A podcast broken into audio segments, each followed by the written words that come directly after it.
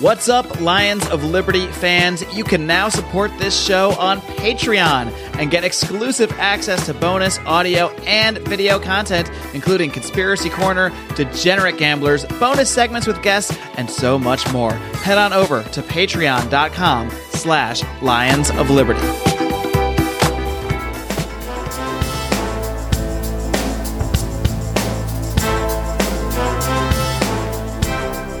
Welcome to Felony Friday, a presentation of the Lions of Liberty podcast. Here is your host, John Odermatt. Felons, friends, and freedom lovers, welcome back to another edition of Felony Friday, a weekly show right here on the Lions of Liberty podcast. Of course, Felony Friday focuses each and every single week on exposing injustice in this nation's oh so broken criminal justice system. Now, this is one of three shows that we have here on the Lions of Liberty podcast network, if you want to call it that. This is a bit of a variety uh, show, variety network that we have here, where we have a show every Monday hosted by Marc Clair. We kick off the week with Marc's show. It is our longest running program, our flagship program, where Mark interviews leaders in the liberty movement and he hosts roundtable discussions. Great show. Mark is a fantastic interviewer. So if you're new to the show, I know we've been advertising on Dave Smith's Part of the Problem, or maybe you just came over to Lions of Liberty to listen to Dave's appearance on Wednesday's show of Electric Liberty Land, which is our second show uh, on Wednesday. That's, of course, hosted by Brian McWilliams. It's your weekly shot of culture, comedy, and liberty. Brian does a fantastic job of mixing in current events, culture, and libertarian uh, perspectives and philosophy mixed in with a little bit of comedy. Does it in a very entertaining way. So be sure to subscribe to Lions of Liberty on Apple Podcast or Stitcher or wherever the heck you get your podcasts. And don't miss an episode because we're bringing the fire every Monday, Wednesday, and Friday. This episode of Felony Friday, it's going to be another solo show, guys. Got lucky two weeks in a row. Just a crazy time of the year right now with the election wrapping up and all that stuff. And it just so happens that this week my wife was traveling uh, for her work, for business. And it just kind of made sense that with me having to watch my daughter, I didn't really have time to do an interview and then edit an interview, and I just wanted to do a solo show, just get everything out there. It's probably going to be about 20, 25 minutes. So if you don't like that, I'm sorry. Um, if you want to hear more of me, I did do another solo show in our Lions of Liberty Pride group, uh, which was a recap. Uh, a immediate recap reaction show to the results of the election on Tuesday night. There was a little bit of alcohol involved in that show, so you can hear my frustrations by joining the Pride uh, for as little as five dollars a month. You can get in our Lions of Liberty Pride. Go to Patreon.com/slash Lions of Liberty, and you can hear me rant some more about the political process and the libertarian results that we all were confronted with on Tuesday. The reality of where we stand with the Libertarian Party. Today's show, you can find all the notes, all the articles I'm going to talk about over at lionsofliberty.com slash FF149 because this is the 149th episode of Felony Friday. Amazing. I know, completely amazing.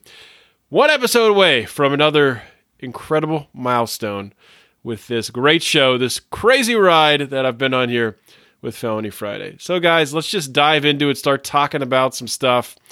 You know, when I was going through the notes, starting to make uh, today's episode agenda or outline, if you will, so I realized I'm going to be talking about marijuana quite a bit. So, this is a marijuana episode, mostly focused on that. Before I get into talking about marijuana at the state level, the federal level, all that different stuff, I just do want to touch on, sort of revisit this uh, libertarian disappointment from the election. Um, as longtime listeners know, I was involved, I was the campaign manager for Dale Kerns, the U.S. Senate candidate in Pennsylvania.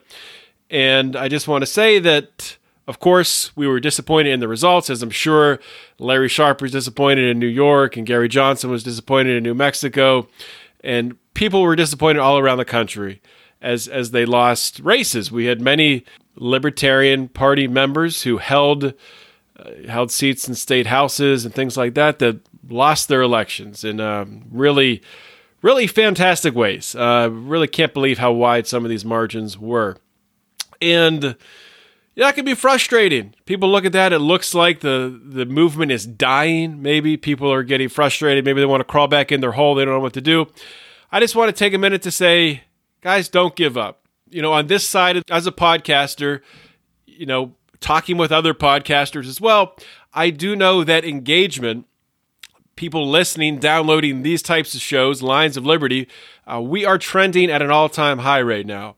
So there is a lot of interest in these ideas. And I know talking with other podcasters, we're seeing this almost across the board. Numbers are growing across the board. People are interested in the ideas of liberty. What has happened is there's so much fear out there right now between the two parties.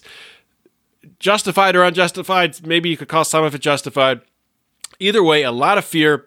This is driving people who are still interested in the ideas of liberty, who still want liberty in our lifetime, to pick probably, I would assume, they're voting Republican. I don't think many libertarians are voting Democrat Democrat right now, maybe depending on the race or some local issues, they would be. But I think even people who are sympathetic to the ideas of liberty are still tied up in this two party system. We have to find a way to break that if we want to grow the Libertarian Party. If the Libertarian Party is not your thing, that's okay. We still appreciate you listening.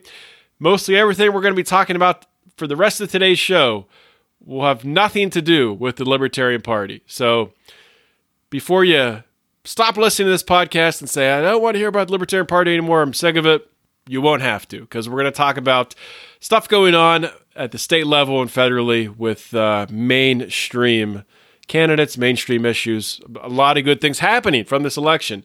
I know a lot of people are down and depressed, but it wasn't all a bad deal. And the first part of that, with it not being a bad deal, from a sanity of uh, just the populace of this country, uh, just from that perspective, looking at maybe getting a little less uh, division in this country, a little more uh, just people getting along, people treating people like people you know, I think this was the best result, being the Democrats taking the House. I think is the best result for the country right now, as it does restore some sort of at least perceived balance. You know, as someone, I would probably argue that really Democrats and Republicans aren't that different, but the perspective of them being different is still important. By the Democrats taking the House and the Republicans strengthening in the Senate, and of course having a Republican president, there is that perspective of a give and a take, and actually it could align Trump in a position to get some get some deals done. I don't know if they will be deals that will will further liberty, that will help liberty. Hopefully, hopefully they will. With one of them being maybe a possible decriminalization or legalization of some kind for for marijuana, which we'll talk about in a little bit here. But there's an opportunity for some things to get done. But more importantly, I think the this just incredible uh, just the the tone in the country right now, I think is going to come down a, a, little bit after the election. It'll, it'll stay rough for a while, but in the months to follow, I think people, a lot of people with this Trump derangement syndrome, I think are going to sink back down to earth and start to settle in and realize, you know, the world's not going to end. Trump is not literally Hitler, and we can figure out a way to work within this framework to make some make some things happen. So, with that being said, who is the big winner on Tuesday night? Who was the big winner on election night? I would say the big winner was marijuana in a lot of ways. There are now 33 states that are recognizing medical use of cannabis. There are 10 states that have now legalized the use and sale of, of marijuana for adults. Uh, one state that added that this uh, election was Michigan. There was a proposal, Proposal 1, that legalized adult use, cultivation, and retail marketing of marijuana. This is big because previously the only states that had legalized were on the coast, right? You're talking up the west up the west coast, California, Nevada, um, Washington, uh, the, the states like that. Now you have a state in the middle of the country, in the heartland, that has legalized marijuana.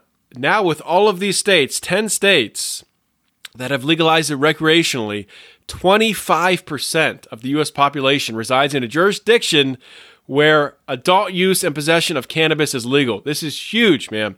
And we're going to talking about this forward, possibly this being the momentum to really legalize cannabis at the federal level. So, also some other states really surprising, I think, when you look at it. A state like Missouri, which is in the South, very conservative state. A state like Utah, which is made up majority of Mormons. I mean, you talk about a state like Utah when it comes to things like even alcohol, they are so incredibly strict. They measure every single ounce of alcohol that is sold in the bar. The bottles have little, I've never been to Utah, but I've heard about this that the bottles, when they're pouring drinks, um, actually measure, you know, the shots. That's all reported to the state and a very, very conservative, strict, religious state. And Utah has legalized medical cannabis. So is Missouri. These are the 32nd and 33rd states to do to, to do so. This is big. This is huge news. Also, Connecticut, Michigan again, Minnesota, and Illinois. Voters in these states elected governors who openly campaigned on a platform of legalizing adult marijuana use. Now, of course, campaigning for it and actually doing it are two different things. I can say this from my perspective in Pennsylvania.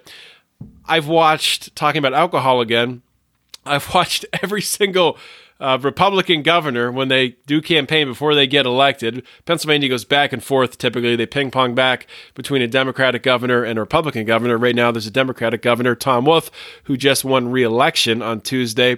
But typically, the Republican candidate, when they're not the incumbent, will campaign on privatizing alcohol sales, full privatization, and then they get in and nothing happens. So of course, the same thing could happen here with these governors out in the Midwest. And uh, well, I shouldn't say the Midwest. Also, uh, Connecticut's thrown in there as well. Um, but you know, it's it's a good sign, and I think this is the way things are trending. So, another bit of good news: Maine and New Mexico. Now, these are two states that have had that previously had very, very rabid marijuana prohibition, prohibitionists who were their governors, Paul LePage and Susana Martinez.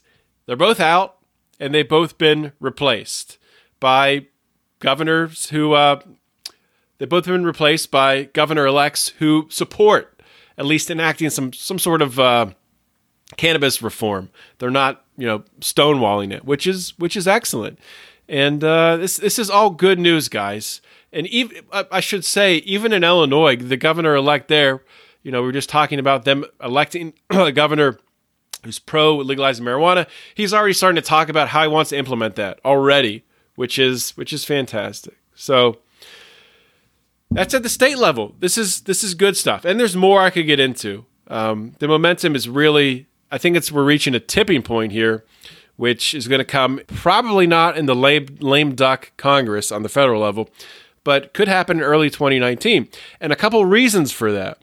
So, in Congress, a guy who's been so against marijuana, Pete Sessions, no relation to Jeff Sessions, who I'll get to in a minute. Pete Sessions, a Republican congressman from Texas, he lost his reelection bid. This is a guy who used his position as chairman of the House Rules Committee to block House floor members from voting on marijuana related bills. So this is huge. This guy is out. He's pretty much single-handedly killed dozens of uh, popular bipartisan-led reforms. And these were reforms that were trying just, just to facilitate, you know, getting medical marijuana access for people in the military, things like that, amending even though we have marijuana legal in a lot of these states, it's very limited because of federal banking laws. They're not you're not allowed to have your marijuana revenue flow through these U.S. banks because they're not licensed or they're not permitted to transact with these quote unquote marijuana dollars. So this guy was blocking even legislation that would allow those businesses to be treated as legal industries. Another guy, Bob Good Goodlatte, Goodlatte. Man, I'm pulling a Brian McWilliams. I've never heard this guy's name said before, and it looks like good latte. I'm pretty sure that's how you say his name. He's Republican from Virginia. Uh, he was previously the House Judiciary Chair, and he's out. He's gone. Previously, he failed to call any significant marijuana bills for hearings, and he's retired. He's out of Congress. So these are two people that are gone. This is huge. This is very, very big. because there is there are marijuana bills that are being prepared to be brought forward. So another big piece of this, of course, is the day after the election on Wednesday, Jeff Sessions, Attorney General, forced to resign. And I say forced to resign because he said in his resignation letter that Donald Trump asked him to resign. Now, this is, of course, this was expected pretty much. I mean, Trump couldn't really do this till after the election. And this this doesn't go back to, you know, a lot of people have sort of speculated that this goes back to Trump wanting to legalize cannabis. That could be like a tiny little piece of it. I I think this is entirely about the Mueller investigation and Sessions' uh, recusal, recusing himself from that investigation, I should say, uh, re- recusing himself from the oversight. So now that Sessions is out, um, the guy who has been put in his place is Matthew Whitaker. Uh, Matthew Whitaker was Sessions' previous chief of staff, and he's going to fill that role. Uh, this guy, Whitaker, from what I understand, I don't know much about him, but he's a Trump loyalist. You know, he's a conservative. He's a law and order type conservative, and this is what you know. This is what he's said in the past. This is coming from the New York Times. This is Whitaker's take on criminal justice reform. In meetings in the Oval Office, West Wing officials said Mr. Whitaker has spoken bluntly and authoritatively about prison overhaul, an issue embraced by Trump's son in law and senior advisor Jared Kushner. Mr. Whitaker has told the president that federal prosecutors would oppose some of the measures discussed, some of the measures under discussion. This is according to someone familiar with discussions. Anonymous, take it for what it is. Sounds plausible, sounds right. The cannabis industry has rapidly expanded. For those liberty lovers who want to take advantage of this growing industry, they've been met with a flood of government taxes and regulation. A lot of cannabis companies would just love to hire a full time CFO, but that could be super, super expensive. But what if you could have the knowledge and experience of this full time CFO at a fraction of the cost? If you are in the cannabis business or you plan on entering the fray, then you need to schedule a free consultation with the Grow CFO. Rachel Kennerly. The Grow CFO will help to maximize cost of goods sold deductions by employing accrual and cost accounting, creating tax savings, and improving cash flow. They will keep your books in an audit ready state. If you or someone you know is either already in the cannabis industry or thinking about jumping in the fray, go to thegrowcfo.com and schedule a free consultation today. Why has Jeff Sessions been so bad for really criminal justice reform and for the prospects of legalized cannabis? To get into that just a high level, and we've done episodes on this in the past. I brought on Lions of Liberty Legal Counsel, Rico, of course, to talk about this when Sessions was when he was nominated and eventually confirmed to be the Attorney General. We, we talked about a bunch of this stuff. But one thing that Sessions did in his time is he rescinded, rescinded the 2013 Cole Memorandum. And what this memorandum was, it was a memo created during the Obama administration that protected marijuana legal states from federal scrutiny, which is sort of confusing because if you remember way back at the beginning of the Obama administration, Obama was raiding dispensaries in California and all that stuff. But Obama sort of evolved during his presidency. I don't think he actually evolved. I don't know what exactly led to it. But this Cole memo was a good thing. And it kept the feds out of the states. Sessions pulled that out. I don't know if he actually utilized it, if he if, if you went after any states, not to my knowledge, I haven't seen that happen. But that threat, you know, that's that's not a good thing. The bigger thing that Sessions did is he reversed. This is another Obama era thing. Eric Holder's Smart on Crime initiative. So, what was the Smart on Crime initiative? What you know, when I talk to a lot of my liberal friends, I have liberal friends who are lawyers, and they're very passionate about criminal justice reform, so we're aligned on that. This is what they bring up when they talk about why they hate Jeff Sessions, and I, I, think they're 100% on. So, what what did he repeal? What was this Smart on Crime initiative? What it was, it had a it had a goal with uh, really five had really five goals stated out. This mission had five separate goals. First, to ensure finite resources are devoted to the most important law law enforcement priorities to promote fairer enforcement of the laws and alleviate disparate impacts on the criminal justice system, to ensure just punishments for low level nonviolent convictions, to bolster prevention and reentry efforts to, de- to deter crime and reduce recidivism, and to strengthen protections for vulnerable populations. So Sessions said at the time, and I quote, Going forward, I have empowered our prosecutors to charge and pursue the most serious offenses as I believe the law requires. So, what does this mean? I mean, this really goes back to, you know, a lot of the people that I've interviewed on this show, Felony Friday, a lot of nonviolent offenders, people who've done harmed no one. Jeff Sessions is, was going back to what all these other past presidents did, all these other, sorry, past administrations did, and freaking pedal to the metal, full prosecution. You're selling a little bit of marijuana. You're involved in a conspiracy. You're going to pay the price for it. You're going to be you're going to be railroaded. You're going to be crushed. So this is why so many people hate Jeff Sessions. Sessions is now out. Is this good news? I think it's definitely good news.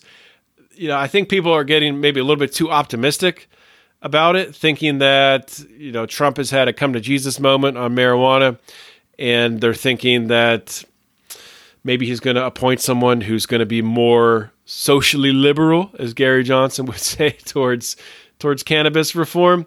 I don't necessarily think that's the case. I will say this: I think conservatives as a whole have really shifted in the past three to four years. And you can see that by the work of the Koch brothers, by the work of uh, organizations like Right on Crime, who are working to make reentry better for you know people coming out of the prison system to be able to get jobs and to reduce this recidivism. So I think cons- conservatives have become more activists in this area, and maybe who, whoever is appointed, I'm not even going to speculate who it'll be because I have. I mean, I've seen like six or seven people named. I don't want to I don't want to waste time going through them because honestly, I don't think it's that big of a deal. I think it's going to be somebody who's pretty similar to Jeff Sessions, at least their history is. Now, tr- they will be a Trump loyalist, and I think Trump will have a little more control over them. He might push them in a certain direction with regards to criminal justice reform and you know maybe the things around this Cole memo and around smart on crime I don't think they're going to be revived, but I think something else could be put forth by them that Trump can put his brand on and take credit for. I think that's going to be a big part of this. So I think it will move in a positive direction. I'm not sure how far. You know, I, I know there's people working hard in the criminal justice community who are trying to work with people in the administration. But in the past, I've had on from the Can Do Foundation Amy Povah. Amy Povah is very tied into what's going on in this administration. She's tied into the clemency movement. And I, I wouldn't be surprised if Donald Trump grants the most amount of commuted sentences, pardons, grants clemency to the most people that in the in the history of the presidency. I, he's on pace to do that anyway. Obama dumped a bunch, did a bunch at the end. I, I think Trump will blow Obama out of the water, which which is a good thing. But to get back to Sessions for a minute, and oh, just one more thing. I want I want to talk about this. So Sessions is obviously out. The left is in this weird position where they hate Sessions, but they but they want to be mad at Trump for getting rid of him because it gives Trump the opportunity to put this Whitaker guy who's a loyalist in charge. Whitaker, who has not recused himself from the, the Mueller investigation and has said in the past that, you know, Mueller should be limited on what he can look into regarding Trump's finances and things like that. But anyway, so the people on the left labeled it as Trump putting one of his cronies in there, which, right or wrong, might be true. They can't be happy that Sessions is out. It's just a weird situation. So you have this protest that has been pulled out of nowhere. It's weird. It's the hashtag protect Mueller protest or protect Mueller rallies. They're happening right now as I record this. This is on Thursday night as I record all over the place. They happen in two days after the election. It's amazing and a little bit scary how quickly these things come together. Just really makes it crystal clear how well funded they are. So well funded. And really makes it crystal clear how far the Libertarian Party has to go. We have none of this funding to even for an election, we pour all these resources in for election, and we we shit the bed. And for a freaking protect Mueller rally, you know, these types like George Soros, who knows who else is involved, are able to pull this together. And I'm sure people are getting paid to organize this and get people together. And I'm sure there's people that are passionate too about about it. But it's crazy how quick this stuff comes together. It's it's absolutely insane. But that's that's a part of what we're up against, and that's what you know. I've been going back and forth. Uh, we've been talking in our forum, and I know Marc Clair has said this uh, in in Lions of Liberty forum, which you can join by going to Facebook, type in Lions of Liberty forum in the search bar at the top. But I know Mark, after these election results, has really said something to the effect of, you know, this really this is, you know, the system is rigged. If you don't think the system is rigged, you're pretty much delusional right now. These aren't Mark words, Mark's words, but I, I, I agree with him. So these are my words. I think you're delusional right now. If you say the system is not rigged, look at these protests, look at the election, the amount of money dumped into it, the media coverage. It's a two party system. And I don't know if we break it in our lifetime. I think we can make a difference by growing this party bigger just from an education standpoint, without a doubt. Maybe we get some local offices, things like that. But eh, I don't know how we break this system. I honestly have no idea. And this Protect Mueller overnight assembled rally is just uh, more evidence to that, which is which is just crazy. And I don't know. One last note I, I do want to make on cannabis before moving on. I do want to touch on the tragic shooting uh, that happened in California, Thousand Oaks, California, on Wednesday night. But I want to talk about Pittsburgh NORML. So, Pittsburgh NORML, they are a group that they reached out to when I was working for Dale's campaign. They reached out for a questionnaire to be answered or whatever to see if we could be endorsed. And, you know, we filled it out, sent it back, pretty much said, you know, legalize it. That's what we want. We don't want a text. We just want it legalized. Should be as legalized tomatoes, blah, blah, blah. They gave us, bam, the A rating and then comes out day before the election, Monday before the election, they endorse Bob Casey, Dale's opponent, the Democrat, who has never come out for legalization. They also endorse um, the, the, governor, Tom Wolf, who has said very recently that legalization for recreational marijuana in Pennsylvania is just, it's not going to happen now. It's not feasible. That's pretty much what he said. So went forward and endorsed these people who are not in favor of pushing for legalization. And when we pushed back on the page and commented and said, hey, what's going on here?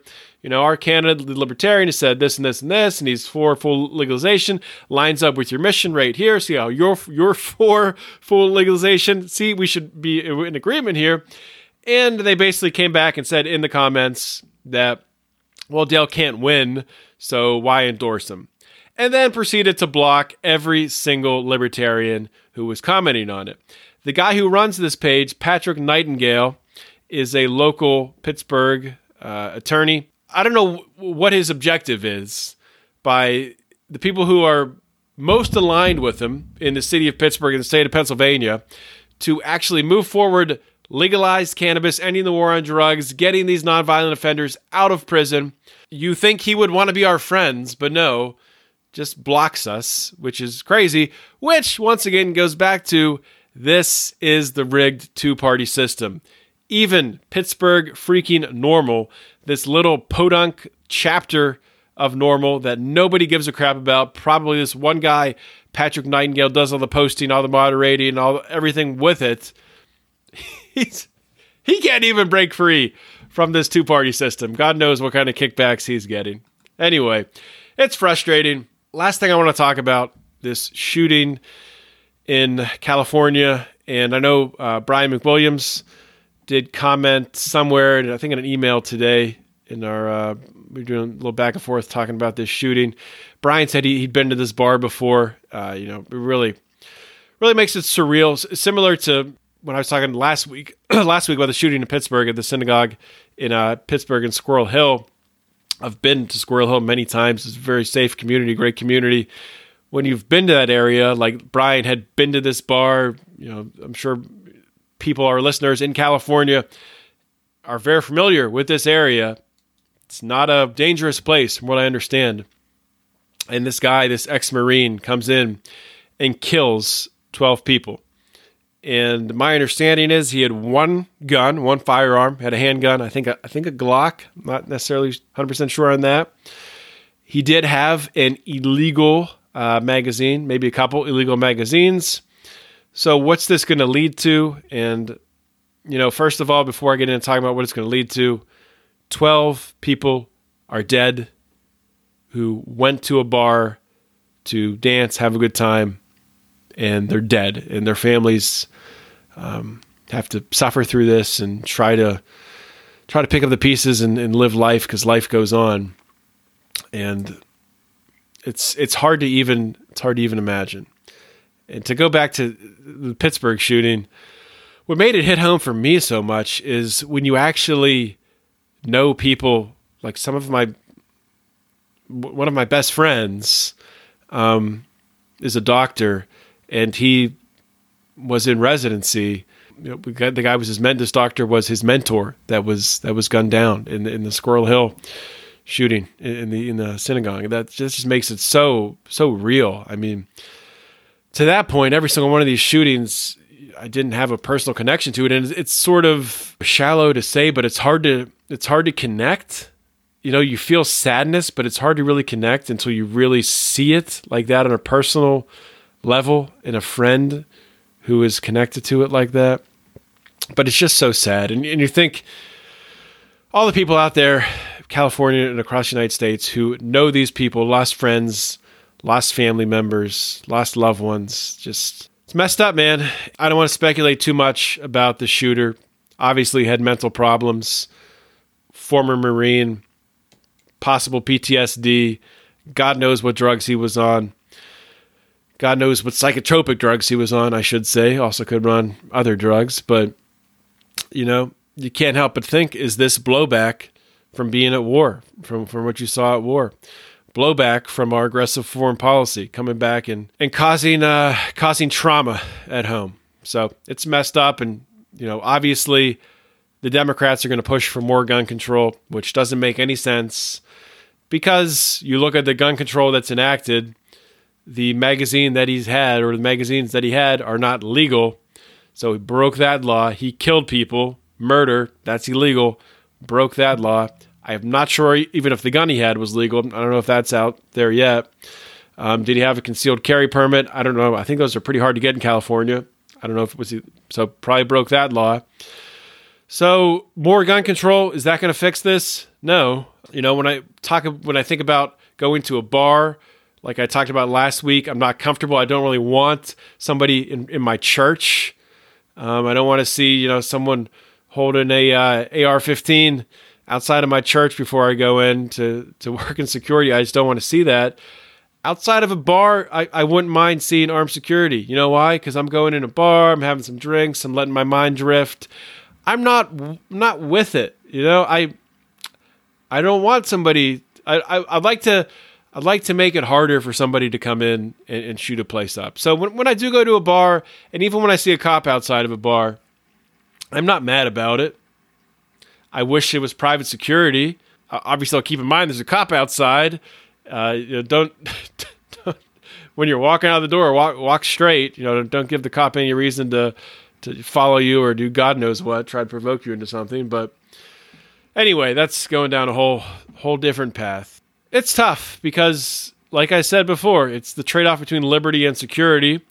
The progressives, the liberals, trend a lot more towards giving up liberty for security, and they want to force that on everyone. So they want to force that on the entire population, take everyone's guns away in order for them to feel safe. They might be a little, probably, probably won't be any safer. In fact, they could be less safe, probably more likely less safe, but they might feel safer. And that's what they're going for. They want to feel safer. They want to feel like they're doing something and they're not afraid to take your rights away to do it that's something to be aware of. We're on the other side of it, on the liberty side, uh, people who value individual rights, individual freedom, and you this whatever it is, this university, this school, should be allowed to come together as a business owner, or if it's a community and it's a school or something like that, or a church, come together and say, hey, we would like to get some metal detectors. We would like to get some pay for some armed security. Put this in our budget because it's going to make people feel safer when they come uh, patronize our business or they come worship in our church or or whatever it is. So you see the two different philosophies there. Hopefully that's that's clear because they're very very different, very different things. You know, I think somebody might try to lump that together. If you do have a business owner who says no guns in my business, that's fine with me. You can do that, and I can choose if I want to go there or not. Sort of, de- it sort of depends on the circumstance of of it. If I will patronize your business, if there's no guns allowed, you know, if if it's a burger joint and I'm going to be concealed carrying for the day, I want to stop. I get a burger. I might go somewhere else that would let me conceal carry in and uh, get my burger, or I might just conceal carry in anyway, not tell you I have a gun. But no, I would never do that. I would never, never do that. Anyway, that that's it. That's it for the day, guys. Um, that's it for the show. I should say, you know, I wanted to keep this to 25 minutes. Of course, I failed at that. And if you guys like this show, you like the solo format, let me know. I did get a lot of good positive feed- feedback from people saying that they they like the solo shows. It's not going to be all solo shows from here on out. I do have some guests I'm lining up for the next couple weeks, next couple months. Uh, it's going to be a great show. Episode 150 next week. Got to be honest with you, I'm not sure what I'm going to do. I have a couple ideas, but uh, definitely tune in. I can promise you it will be fun. It will be good. We'll be talking about criminal justice reform. We'll be exposing injustice. We'll be talking about how to advance liberty. We're going to be talking about how to set people free. Yeah, so that's all I got, guys. Join the pride. Go to patreon.com slash Lions of Liberty. Subscribe on uh, Apple Podcasts, Google, tune in, yell at your Alexa, listen, listen to Lions of Liberty, whatever it is, do it. All right, that's it, guys. This is John Odermatt signing off. Always remember to keep your head up and the fires of liberty burning.